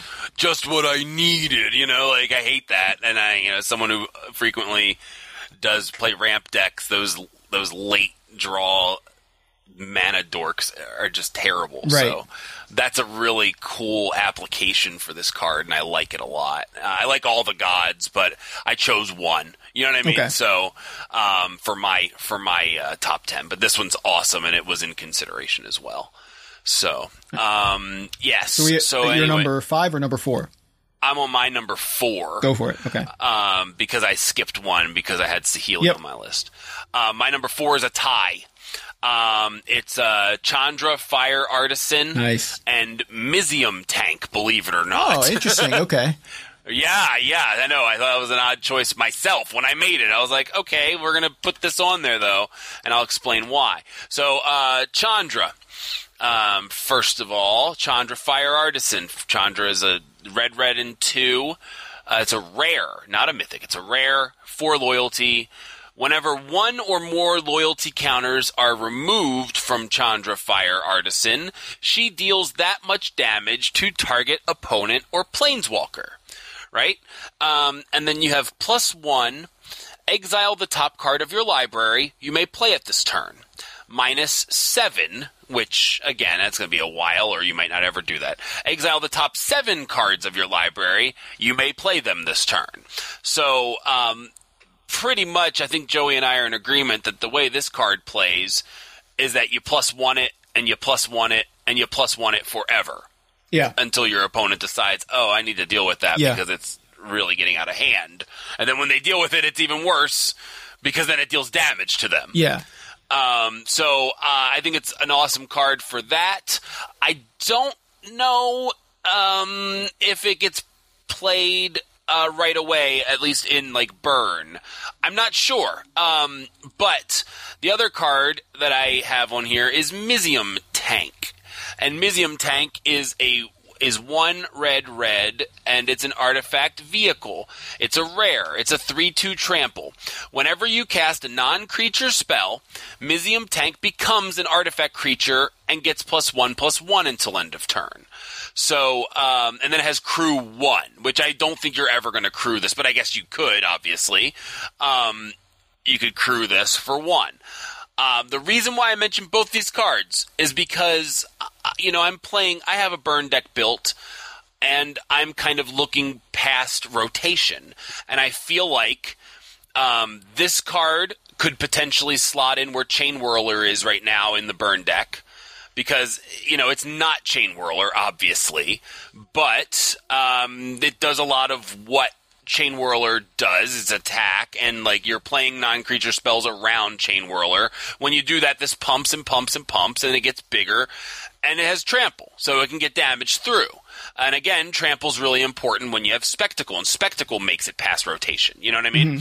Um, and then Chandra, I feel like, is an obvious replacement for Experimental Frenzy Yeah. you know so i'm kind of thinking about these in like the template of the current mono red deck Right. which is why i wanted to mention both of them because i feel like after rotation they could both have a home um, in an in a red deck that's pretty much trying to do exactly what the red deck that we have currently is doing um, but with these cards kind of in those places is that better no but um, you know we don't know the metagame after rotation either Right. so it could actually be great, or it could be terrible. But Mizzium Tank's like fifty cents right now, so you know, it's not a. If there's ever been a good time to pick up a card after for after rotation, it's now. Um, so that's that's all I have to say about those. Um, So yeah, just just the- I just want to touch on Chandra real quick. Like, uh, it's like a slow lava axe. I think you're right. It's you just play it and you keep plussing it until you can minus it. I guess if you want, like until you can minus seven it. Um, because it's like if they if they don't deal with it, that's they have to like they're gonna they're, they're gonna take a ton of damage. Uh, just off of the ultimate. But if they do deal with it, like if they, the best case scenario is it's a slow lava axe. Like they basically have to go, okay, you plus one it, it's got five loyalty. If I can deal with it immediately, five damage is all I'm going to take, and they only got the one plus one. Like that's best case scenario. But if you just let it sit there, that's not going to work out well for you, and you're at minimum taking five. Like as soon as as soon as Chandra hits the board, if you uh, if you deal with it. So I, I kind of feel like it's just that's how you. I don't. It's it's a great card, but it it does compete with that experimental frenzy slot right now. So it's right? it's a little is tough. it better than Frenzy? I don't think so, but um, I don't. I, I just don't know honestly. Maybe it is. It'll be interesting to, to test. So Right. So for number three, uh, I have Spark Harvest. Like I said, I had something in here that was related to um, to limited, right? Um, so, but also it has constructed applications as well. Uh, but for for me, most excited about it in limited. So Spark Harvest is uh, one black mana. It's a sorcery. It's a common, mercifully. We might have talked about this. I don't remember. I don't think but so. but- Anyway, but, well, go ahead. we're going to talk about it like we didn't. Um, as an additional cost to cast this spell, sacrifice a creature or pay three and a black. Destroy target creature or planeswalker. So, destroy target planeswalker at common in the planeswalker set for limited is a very good thing and a positive thing Absolutely. to have in the environment. Um, because we need that. You know, like there needs to be something that's going to check these planeswalkers once in a while, Right. You know, because we all know playing limited. Um, your opponent sticks a planeswalker. You're like, are you serious? You know, because first of all, because they're usually mythic rares. Yeah. So you're like, oh, nice mythic rare, buddy. You know, like whatever. Um, but now we got them all over. So Yeah. we got to first of all, we have to lose that mindset of as soon as someone sticks a planeswalker, I'm kind of screwed Right. because there's going to be a lot of them. Your opponent will always stick a planeswalker at some point during your match, and so will you, most likely. and so will you exactly. Um, so anyway, this is a cool card because you can either pay five and straight up kill any creature or any planeswalker, or you can sacrifice a creature and pay one, which is super good. You know, that's just a great rate. Yeah. Um, but I'm also excited for this um, for the deck we talked about on the last show, uh, kind of a Jund uh, sacrifice deck. Yeah, I hadn't even thought about that. That's actually a really good point. So yeah, so this actually can. This is another sacrifice outlet for creatures. Um, works good with the Dreadhorde. Um, whatever Mabob. Uh, which one is it? I was going to say Arcanist, but I know it's not Arcanist. Butcher? Yes, Right. Dreadhorde Butcher. Um, so you can sacrifice um, to deal damage to something. Um, but of course, this is sorcery speed, so you have to do it like on your turn, main phase. You know, so it's not the best option, but it's okay in a pinch. Well, you know, it- you know what it reminds me of, in fact, is Lightning Axe, which is a card that was originally printed, I believe, in Time Spiral and then reprinted in Shadows over Innistrad, but sees play in Modern a lot. So Lightning Axe is a one red for an instant to deal five damage to target creature. As an additional cost, you can either discard a card or pay five.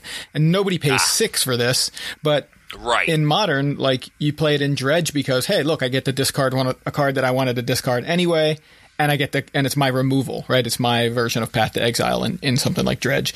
Um, this reminds me a lot of that because in this deck that you're you're referring to wants to sacrifice creatures, and you, it's like, oh, here's another way to sacrifice a creature and also deal with something that I would normally have trouble dealing with or would have to spend a lot of resources dealing with. You know, um, I think that's I mean that's a really good. Uh, I, I think it's a pretty good analog to Lightning Axe, uh, which Yeah, again, does- it's it's he's playing in modern. It's a good card, and yeah, it's an instant. That's the the one one thing about it that's a little different than this, but um, but Lightning Axe can't kill a planeswalker. Sure, so. sure, exactly. Yeah, so this kills creatures or planeswalkers. Uh, it does have the the option to pay like way too much mana for it, or if you're like, hey, if only I could sacrifice my Dreadhorde Butcher uh, and deal a bunch of damage and kill something at the same time. Like this gives you that option. I, I really could totally see this in that kind of deck. Even uh, even if not the main deck, then the sideboard. Just Yeah. your opponent has a lot of planeswalkers. Then then that's a I don't know. great I mean, option. most of the most of the decks are playing creatures or planeswalkers. Sure, it's certainly not So dead. I, I yeah. feel like main deck is fine. You know what I mean? Like I really do. Because I mean, the deck that's creatureless is always going to have planeswalkers. I don't think there's any deck that's not running either, right? Right. I mean, uh, it's. I can't imagine. You know, uh, the best example I could come up with would be like Esper Control, but that's playing some planeswalkers, so you still you're going to want to do Yeah, that. You just won't you- have as many targets until they. You want to kill a Teferi. Yeah. You know, like, um, and I can't imagine when we add 36 planeswalkers to standard that people that there will be a problem finding a planeswalker to kill. Right. Right. Exactly. Probably very little problem. So, Yeah. Um, anyway, that's all I got for Spark Harvest. Do you want to add anything, or you want to move on to your uh, number uh, four? Number four. Okay. Yeah. So uh, I'll talk about a card that can be targeted with Spark Harvest. How about that? Sounds great. so Gideon Blackblade is my number four. yes. So back in, in 2010 when Rise of the Eldrazi came out, Gideon was one of the cards that I I don't know if I realized how good it was before the set, but it was one of my favorite cards in the set. I mean, I think that and Vengevine were like my two favorite cards in the deck or in the set. Um, Gideon has always kind of been a, a character I loved, and you probably saw on Twitter. Like he, it was just one of my favorite cards in that set. He's one of my favorite planeswalkers, and I don't think any Gideon since has really lived up to the original. Um, mostly because a lot of the Gideons have been more, um, a little had more of an aggressive bent than the first one. They all kind of have this kind of cool thing where they they can be a creature and attack, but they can also provide some sort of uh, defense for you. And the first Gideon was great at that. But you know, over the past month or so, I've been thinking a lot about the original Gideon just because it's the same time of year and I've been kind of just nostalgic for that time. Like, oh man, I Yes. remember when that came out. And, uh, anyway, Gideon Blackblade is just another awesome version of Gideon. Maybe not as good as the original, but it's a three mana planeswalker, uh, white, white, one. Legendary Planeswalker Gideon, Mythic Rare, starts with four loyalty. Uh, the static ability is as long as it's your turn, Gideon Blackblade is a 4 4 human soldier creature with indestructible that's still a Planeswalker. Prevent all damage that would, would be dealt to Gideon Blackblade during your turn. So his static ability is basically like what you had to usually uh, pay for one way or another, whether you're adding or removing loyalty counters on his other versions. Um, a lot of times, like he's just always this. So that is kind of like you get to activate him twice. You get that ability all the time. Plus, you get to use one of his other abilities, uh, which are plus one up to one other target creature you control gains your choice of vigilance, lifelink, or indestructible until end of turn, and minus six exile target non-land permanent. So, um, he's uh, I, I I really like this card, and it's got kind of ob- obvious applications in something like White Weenie, although the three drop slot in that deck is already pretty pretty tight, where you've got History of Benalia and um, what's the uh, the unstable something for- formation. What is it? Uh, unbreakable formation. Unbreakable yeah. formation. I was like unstable formation. That doesn't sound good. that sounds No. like, like they wouldn't be.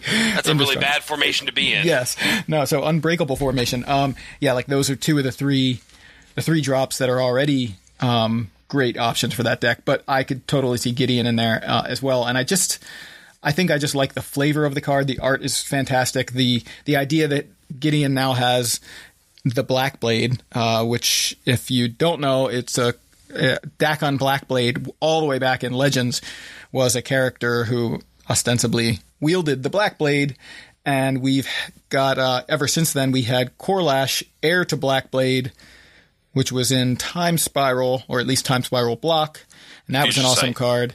And now we've got Gideon Blackblade, so I'm kind of excited to see this sword uh, keep coming back because you go back to you know you have Nicol Bolas, obviously a huge character right now, comes from the original Legend set, and here's another throwback to that that era, and I love that too. So I I think it's a great card. I think it's going to see a ton of play, and I think um I think it's got a it's, it's a home run in terms of like the flavor. Not to mention the fact that the uh, the spell book or what is it Oh called? yeah, the signature Gideon's spell signature series. spell book. Yeah, Yeah. Um, there is what is the card? The actual card. Blackblade Reforged. Yes, and it is um, art by Richard Kane Ferguson, which Yeah. is amazing. Yeah, that's the original artist for Dakkon Blackblade and also the artist for Korlash, heir to Blackblade. So uh, I kind of wish they had gotten someone or gotten Richard Kane Ferguson to do the the art for Gideon Blackblade. But this art is fantastic. Um, Yes, it really is. I don't, the artist is not a name I recognize, but it's an amazing piece. Victor uh, Titov, I guess. Um, looks like that's what it says. It's a name I don't recognize, but it's fantastic, and I love it. And it's a card that I'm kind of excited to play, even if I'm not exactly sure where, beyond like an obvious kind of white weenie sort of thing. Um, so that's my Yeah. that's my number four.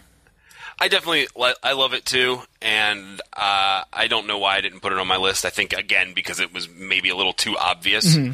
So I just decided not to. And also, you know, I, I, I did kind of assume you would have that one on your list with all the tweeting you were doing about Gideon. So That's fair. like, eh, that's no fair. reason to waste a slot. No, I mean this set. uh, We I know we talked about it already, but like it's so pushed. Like you could kind of give me ten random cards, and I'd have been pretty much fine with that. like, Right. It's like there are so many exciting cards in this set. So There's so much. I guess am I on my number three now? Is that Yes. All right. Well, since we we kind of just mentioned him, my number three is another very obvious card, Nicol Bolas, Dragon God. Uh, Yes, gotta And be- again. yeah. I knew you were going to mention Nico Bola, so I was like, "There's no reason to put that on my list." Yeah, that's fair. That's fair. Um, Nicol Bolas, Dragon God. For those of you who haven't seen it, it is it's got to be the most powerful planeswalker in the set. One of the most powerful planeswalkers I think ever printed. One of the most restrictive mana costs on a planeswalker ever printed at uh, That's definitely true. red, black, black, black, blue. So five mana, Um, very cruel ultimatum esque there. Um, You just add another red and another another blue, and it's cruel ultimatum mana. Um, comes into play with four loyalty. It's a mythic. I'm sure you're shocked.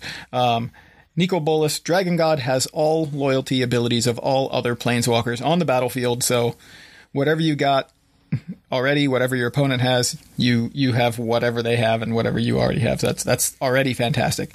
Uh, plus one, you draw a card. Each opponent exiles a card from their hand or a permanent they control.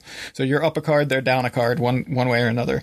Um, minus three, de- destroy target creature or planeswalker, and minus eight. Each opponent who doesn't control a legendary creature or planeswalker loses the game. So um, it's obviously powerful. The big thing is going to be the mana cost. Um, but it was funny because I swear I just watched something the other day, and I think it might have been one of the videos. Uh, TCG Player has a pretty awesome YouTube channel. They do a lot of cool videos, and one of their series is called Pretty Dece with John Corpora and or John Corpora. I'm not exactly sure where the the uh, emphasis on his last name is, but uh, John does these great videos, and I think it was one of his that was talking about how mana costs aren't as uh, as restrictive as they seem. Like usually, I think you know he says something like "fortune favors the bold," and it kind of applies to magic, um, where you might look at a spell and think this is really too hard to cast, um, but it turns out that it's really possible. Um, good example, Niv Mizzet. Who we were all, you know, we all saw how powerful that was. Uh, but I'm sure if you go back and look at people evaluating that card six months ago or whenever it was, they're gonna you're gonna have people say this is great if you could cast it, but nobody's ever gonna cast it. Um, you know, it's so the, that's kind of what I'm thinking uh, is for Nicol Bolas. Yeah, I've got about hundred games of standard that would like to have a word with you. right, exactly. uh, either one end or the other, either me casting it or them casting it. Yeah, it's. I mean, it's possible, and you can even do it in a three color deck because Jeskai runs it and the Grixis runs it.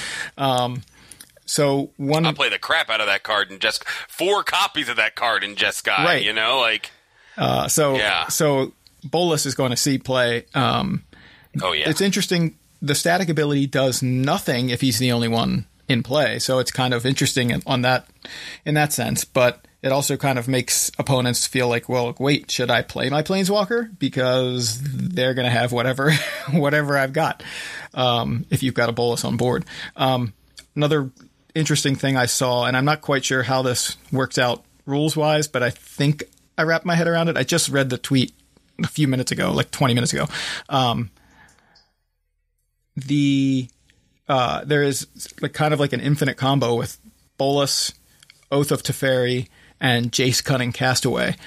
oh, this was what um, John what, Medina uh, was John tweeting. Medina was posting. Yeah, I saw this too. So apparently, if you have Jace Cunning Castaway in play and Oath of Teferi, when you play Bolas, you can uh, you plus what is it? Let's see. Let's see. Now I'm already forgetting. Um, that's right. You do have to plus the the Bolas because it has to be up to five. You plus the Bolas, then you minus the Bolas minus five using Jace's minus five, and you make a copy, make two copies of Bolas, and they're not legendary. So the thing is, you need Oath of Teferi to activate the Bolas twice. So you activate him plus one to put him up to five loyalty, and then minus five to create two copies of Bolas that aren't legendary, and I think you can just use those copies to do the same thing. Um, and again, I just read it and I didn't have time to look into it. and does it copy? I mean, does it actually copy Niv Mizzet? Because I thought the ability specifically said put two copies of Jace on the board. Um, I don't know. It's Hold on, let's see. Jace Cunning Castaway. I mean, it does create two tokens that are copies of Jace Cunning Castaway, except they're not legendary. that's, so that's what I'm saying. It's kind of weird. I don't know why it would copy Niv Mizzet, which is what you just said, but you mean Nicol Bolas, I think. you mean does- Whatever. yeah. So uh, I don't know. We'll have to see. We'll have to look into that. Maybe maybe I'm speaking too soon based on information that is not uh, not correct. But I, I saw the tweet and thought that was interesting. I swear Saffron Olive posted an image of of doing something like this though. Um, I guess the idea is it's it's create two tokens that, that are the copies that are copies of card name. Actually, I think that's actually what it says in the image. So it copies itself. Whatever. So Bolas Huh. is copying Oh, okay. itself. So you know what? I'll I'll, I'll send you. Um, I just picked up my phone and I see um, Medina is replying to someone questioning the rules, and he says, "Feel free to ask an MTG judge." Um, it's actually Kasizi, our friend, our friend Mike, my, uh. one of my friends from high school says he's not sure it works. he's questioning it just like we are right now. Um, so I'll have to find the image that Saffron Olive posted, but I'm pretty sure he is is toying with it because he was inv- invited to the early streamer event and got a fully stocked account and was able to play with with this particular interaction. So um, I'll nice. look it up and I'll send it to you to put in the show notes too. So um, anyway, my number three, Sneako Bolas. It's a great card. I think it's absolutely worth building around, and uh, we're going to see it a lot. Yeah, I think it's overrated. So my number two, and I'm kidding. uh, I was like, yeah, tell me more, please. I just wanted to light up the hate mail box, you know, so I was just trying to get that going. Um, so my number two is going to be a big surprise. Uh, Tibalt, Rakish Instigator. Oh yeah. Um, shocking, right? Uh, because they did not unban Rampaging Ferocidon, but they did the next closest thing. So they just reprinted it with a different name. So well, I mean, you know, t- uh, it does other stuff. It's too bad none uh, of these planeswalkers are like zero casting cost. You can tap it for a white or a blue, and it counts as an island and a plains. That would be really. That would be pretty good. Getting around the reserve list. right. Uh, yeah. Anyway, go ahead. Yes. So uh, Tibalt, Rakish, Rakish, whatever, Rakish, I guess, because it's Rakdos, not Rakedos. Uh, Rakish Instigator. It's a red and two. It's an uncommon. It's a legendary Planeswalker Tibalt. Justice for Tibalt. Um, five loyalty when it enters the battlefield, and it says your opponents can't gain life. Ha ha ha! Uh, unless they absorb this. Uh, and then it says minus two. Create a 1 1 red devil creature token with. When this creature dies, it deals 1 damage to any target. So, uh, first of all, obviously, the can't gain life clause is a big deal. Um, I really like the fact that this combos nicely with all the other sacrifice things, um, including Judith. It doubles up everything on Judith, so that makes two ones that deal two damage. You know? Yeah uh, with Judith. Um, you can sacrifice them to any number of things. Priest of the Forgotten Gods. Uh, you can sacrifice to my number one on my list, which I'm just going to say is Heartfire. Heartfire is my number one, and I do think we talked about that last uh, episode, but I don't care. I'm going to read it again. Yeah. Uh, it's one in a red. It's a common. It's an instant. As an additional cost to cast this spell, Sacrifice a creature or planeswalker. Heartfire deals 4 damage to any target. So, um, eh, the immediate comparison with this card would be Goblin Grenade. Goblin Grenade cost one red and deal and dealt one more damage. Um, but the problem was you had to specifically sacrifice a goblin. Um, you could not sacrifice a planeswalker or any creature that didn't say goblin on it, uh, and it was a sorcery, so you can only do it at sorcery speed. I love this card. Um, first of all, four damage for two mana on any card is a great rate. Um, when you're sacrificing creatures that are also going to deal damage on their way out, uh, makes it an even better rate. And um, I was so crazy about Moment of Craving uh, in the last standard that I at one point I messed with a goblin deck running Skirk Prospector um, just to be able to have a way to don't to not let them gain two life from either moment of craving or Vraska's contempt. I think that's the one thing a lot of people don't realize. A lot of people, more people than you'd ever expect, don't realize that when you target a Dauntless Bodyguard with a moment of craving, and I sacrifice the Dauntless Bodyguard, you don't gain life, right? Yeah. So, I, I mean, you, you're like, yeah, obviously, right. but you'd be surprised how many people still target it and not like the creature that the Dauntless Bodyguard's targeting, minus two, minus two, is or exile, are both still going to deal with the creature that it could give indestructible to. Right. You know what I mean? Um, so having something to do in response to one of those spells, it's almost like a counter spell, especially when you're playing red. You know, uh, being able to get rid of the creature that they would gain life off of is the same as saying counter target life gain spell. Right, right. You know, and then dealing more damage on the way out is even better. So I love this card, and I love uh, Tibalt's interaction with it.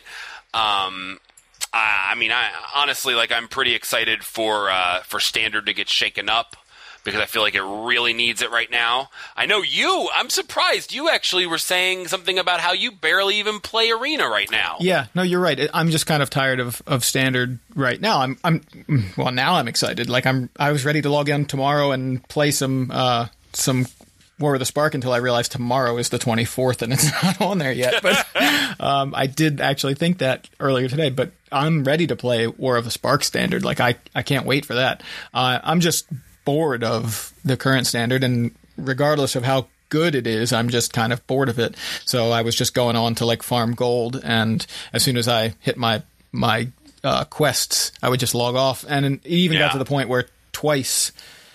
Um, this, you know, t- the two most recent times I logged into Arena, I opened it up, looked at the quests, and went, I don't feel like doing those, and just closed it. so I haven't even, you know, done that. I just was like, kill 25 of my opponent's creatures.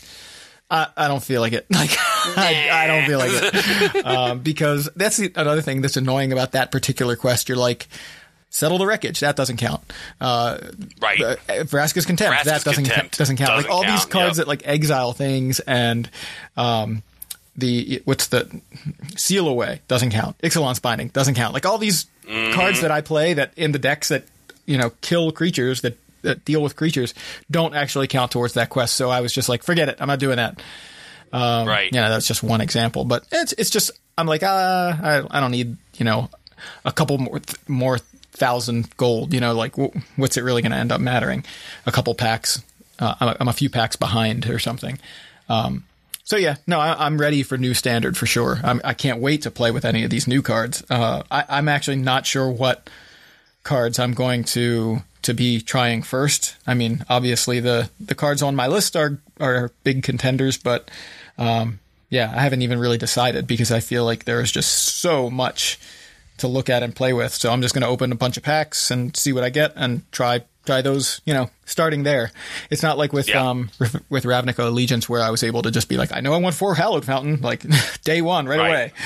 Um, it's it's I'm not sure what I'm going to spend my wild cards on. So, all right. So my number two. This is probably the biggest contender for the card. I'm going to spend my wild wild, wild cards on first. God Eternal Kefnet. It is a four five flyer for four mana, just blue, blue, and two. Legendary creature, zombie god. That's already fantastic, right? Like it's a it's a four five flyer for four, and it has the you know go tuck yourself rule thing for the gods, um, and um, you may may reveal the first card you draw each turn as you draw it. Whenever you reveal an instant or sorcery card this way, copy that card and you may cast the copy. That copy costs two less to cast. So basically, God Eternal Kefnet performs miracles. Right? It's like you look at the top card. If it's an instant or sorcery, you can reveal it just like you could with a miracle. You get it at a cheaper rate, which is just like miracles tended to to be uh, costed better at their Right, miracle right. cost. However, you this is even better because you don't just cast the card; you cast a copy of it, which means you get to draw the card. Uh, Right. Like I- I think that's insane. And in the meantime, it's a four or five flyer that can you know start. It's a clock. It's a great clock. So Yeah. I mean the the card that I think a lot of people are are using as an example because it's just it goes so well with it is something like Chemist's Insight. Oh, look, I revealed that. Pay two, draw two cards, draw Chemist's Insight also. So I've got three cards in my hand that I Oh didn't at the start of this turn, and I can cast Chem- Chemist's Insight still and cast it again later for its, you know, jump start if I want. Like, that's just, you know, a really obvious, easy example, but, um, uh, this, this is, I'm excited for this one, like, a, a lot. I'm, I'm honestly like I'm just looking over at this Jace's Triumph sitting here, and I'm like, huh, one blue, draw two. That's not bad. yeah, I guess that's true too. Yeah, when you have, uh, and if you have, Go ahead. if you have a Jace, it's draw three Yeah. for a blue. It's it's ancestral recall, Right. And you get to draw it and cast it for three that turn also. that's insane. Wow. Um, yeah, so like my initial, I I mean, obviously I get why people are hyped about this card, and I think it's a great card.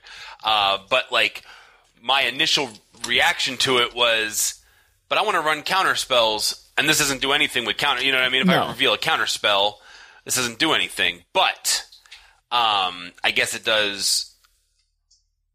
It does enough. Oh, so here's another fun fact. So anyway, um, you know, so if you have scry, which there are scry effects uh, in standard, you can set up your draws to make the most use of this. Um, but this also works on your opponent's turn. Yeah, I, I thank you for mentioning that because I kind of forgot about it. It's the first card you draw each turn. So Each it's turn. just like miracles in that sense too, because yeah, you can miracle a terminus during your opponent's combat step. You know that that Mm-hmm. works. Uh, but a lot of times you're thinking about it in terms of your uh, your own draw step. Draw step Yeah. straight up, right? But yeah, you can just opt. Right. You you opt and You get to scry first when you opt too. oh my goodness, yeah, that's great. So, So you get to check. Yeah. You get to check and go, maybe not that. How about this? right. Oh my gosh, that's insane. Wow, that's stupid. It's such a good card. Like I, I can't wait to play with it, and it probably you know everybody will be playing with it for a week, and then it will be outclassed somehow by all these planeswalkers. But right now, I'm really excited for it. It sure does look cool, and the more we the more we talk about it, the more I like it. So, uh, yeah, pretty sweet. these gods are just incredible. Um, They really are.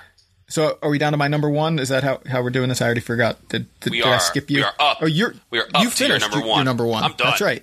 I'm sorry, done. sorry. So my number one is a card that I think I'm more excited to play. Uh, I, I want to get four copies in paper, so I have it because I think it'll see play in modern. Um, I think it possibly has applications in standard as well, but Blast Zone. Uh, this is Mm-hmm. a land. It's a rare. Enters the battlefield with a charge counter on it. Uh, you can tap it to add a colorless. You can pay X X and tap it to put X charge counters on Blast Zone. So if you just want to put another charge counter on it, it costs two. Um, pay three, tap it, and sacrifice it. Destroy each non-land permanent with converted mana cost equal to the number of charge counters on Blast Zone. So if you want to wipe out all of the one casting cost permanents in play, for example, against White Weenie, uh, you play Blast Zone. It comes into play untapped. It does not come into play tapped. Um, you just pay three, tap it, and wrath their board. Basically, I mean, all those all those one drops are gone like right away. There, you don't have to add any charge counters to it or anything. So no waiting, nothing. You just play it and wipe the the one drops. Um, I think that's why this is going to see a lot of play potentially in modern. But again, there's an example from standard where we have a deck that is, you know, basically all one drops, you know, like or Right. or three quarters one drops in terms of the spells, and um, and you're just you're gonna just be able to deal with so many of them in one one fell swoop on a land. So any color has access to a, a wrath like this, and um, it follows along, you know, the uh, the line of succession, going back to cards like Ratchet Bomb and Engineered Explosives and Powder Keg. But this is on a land, so not only do you have the um, okay, this goes in any deck because it's it's an artifact or something. Like this goes in any deck because it's a land and it's not even a dead card ever because at least it adds mana and doesn't come into play tapped. It's stupid good. It's- like Yeah, I, I, I it, it honestly got cut from my list for uh, Raging Kronch I can see why you'd have chosen the Kronches. and, and Kronch Wrangler. You know, just just love Kronches. Um, but uh, but I f- also I figured you might have it on your list. Yeah. So, uh, but yeah, this is ridiculous. Like this is like busted power level. I can't believe that they printed this card. To be honest, like I mean, there's Just can't. there's talk about putting it in Amulet Titan again. It's easy to, to tutor this right up if you have uh, a Primeval Titan, or you can search for it with Tolaria West. Uh, the thing is, you can also search for Engineered Explosives with Tolaria West, so you don't necessarily need this in Amulet Titan, but it is you know another option to have. Um, the one thing to note is that it does not get rid of tokens, Right. No matter how much you want it to. well, it can if you have a way to remove a counter, and if you have a way to remove. and there is that uh what is it called? Spark something or other. Let's see. Spark reaper. The zombie? no no yeah it's not spark reaper. It's a it's a some kind of card that like remove a, a, per, a counter from a permanent draw card. Uh, i forgot um let's see. Oh counter. This is gonna I got it. Soul Divine. there you go Yeah, Soul Diviner's a black and a blue. It's a zombie wizard. It's a two three. A two three for two is already pretty cool. Yeah, it's a rare, Uh, it's so, a rare. yeah. Yeah. you can tap it, remove a counter from an artifact, creature, land, or planeswalker you control. Draw a card. Yeah. So you get the card draw too. But uh, yeah, if you needed to get rid of tokens, you could very roundabout get rid of them. Yeah, it's just it's, it's just not very this. easy. Yeah. Right. But yeah, so those are our, our lists of some cards we're excited about because we can't fit 250 cards in a 10 card list. Um, it's just No, such a great set. it's just science. Um, yeah, it's a really great set, and I'm really excited to play with it. I'm I'm excited to see, like like you said, you know, you asked me about limited. I don't have a clue. Um, best way to figure that out is to sleeve up 40 and go for it. You know what I mean? So Uh, just a quick note. Yeah, like I, just a quick note on this topic. This set is so good. It's going to sell very well. There are going to be a lot of packs opened. So on a an MTG finance kind of note, um, a lot of these cards are going to be less expensive than they would be in other sets that aren't opened as much. Um, Right. So watch with the pre-orders. I know it's a little late to be telling you that now, but you know, just now it tell us. um, I, I- think if you're certain you're going to be playing a certain kind of certain card and you want to pre-order it, go for it. But watch with the uh, you know watch where you decide to allocate your money because I think something like, uh, for example, Nicol Bolas, because Kenny was talking to us about it. Um, Right. You know, it, it's pre-selling for something in the neighborhood of twenty five dollars, and while maybe it maintains that price tag, uh, odds are good that it doesn't exceed that and so you're not gaining anything by getting it now. And I'd say odds are better that it drops at least a little, even even if it's you know at this power level. It's going into very specific decks. Like you cannot play this in every deck. The demand for it is not going to be as high. Um, it's not going to reach Teferi levels of power um, or play. So uh, it's a three color card that that really requires you to really want to play it. So I think um, you know it, it's less likely to maintain that that price tag. Um, so yeah, just just a. Um, we're not MTG finance people, but this is just something that I've learned over the years. Most cards don't maintain their pre-order value, so uh, just kind of unless something's really cheap and you're pretty sure you want it, like that's the stuff I pre-order. I might pre-order Blast Zone because I think it's like six bucks. I can I can afford that. Like that's fine, but I don't want to pre-order Bolas even though I really want to play it. Although I will say, uh, cool stuff has it up to 30 now. What's that Bolas? So, yeah. Well, I mean, it's this is usually where they get it's really still hot. going to settle down. Oh, yeah. It's it's still going to settle down. It's going to settle down. And you know what? Eh, this is still a pre-order. Yeah.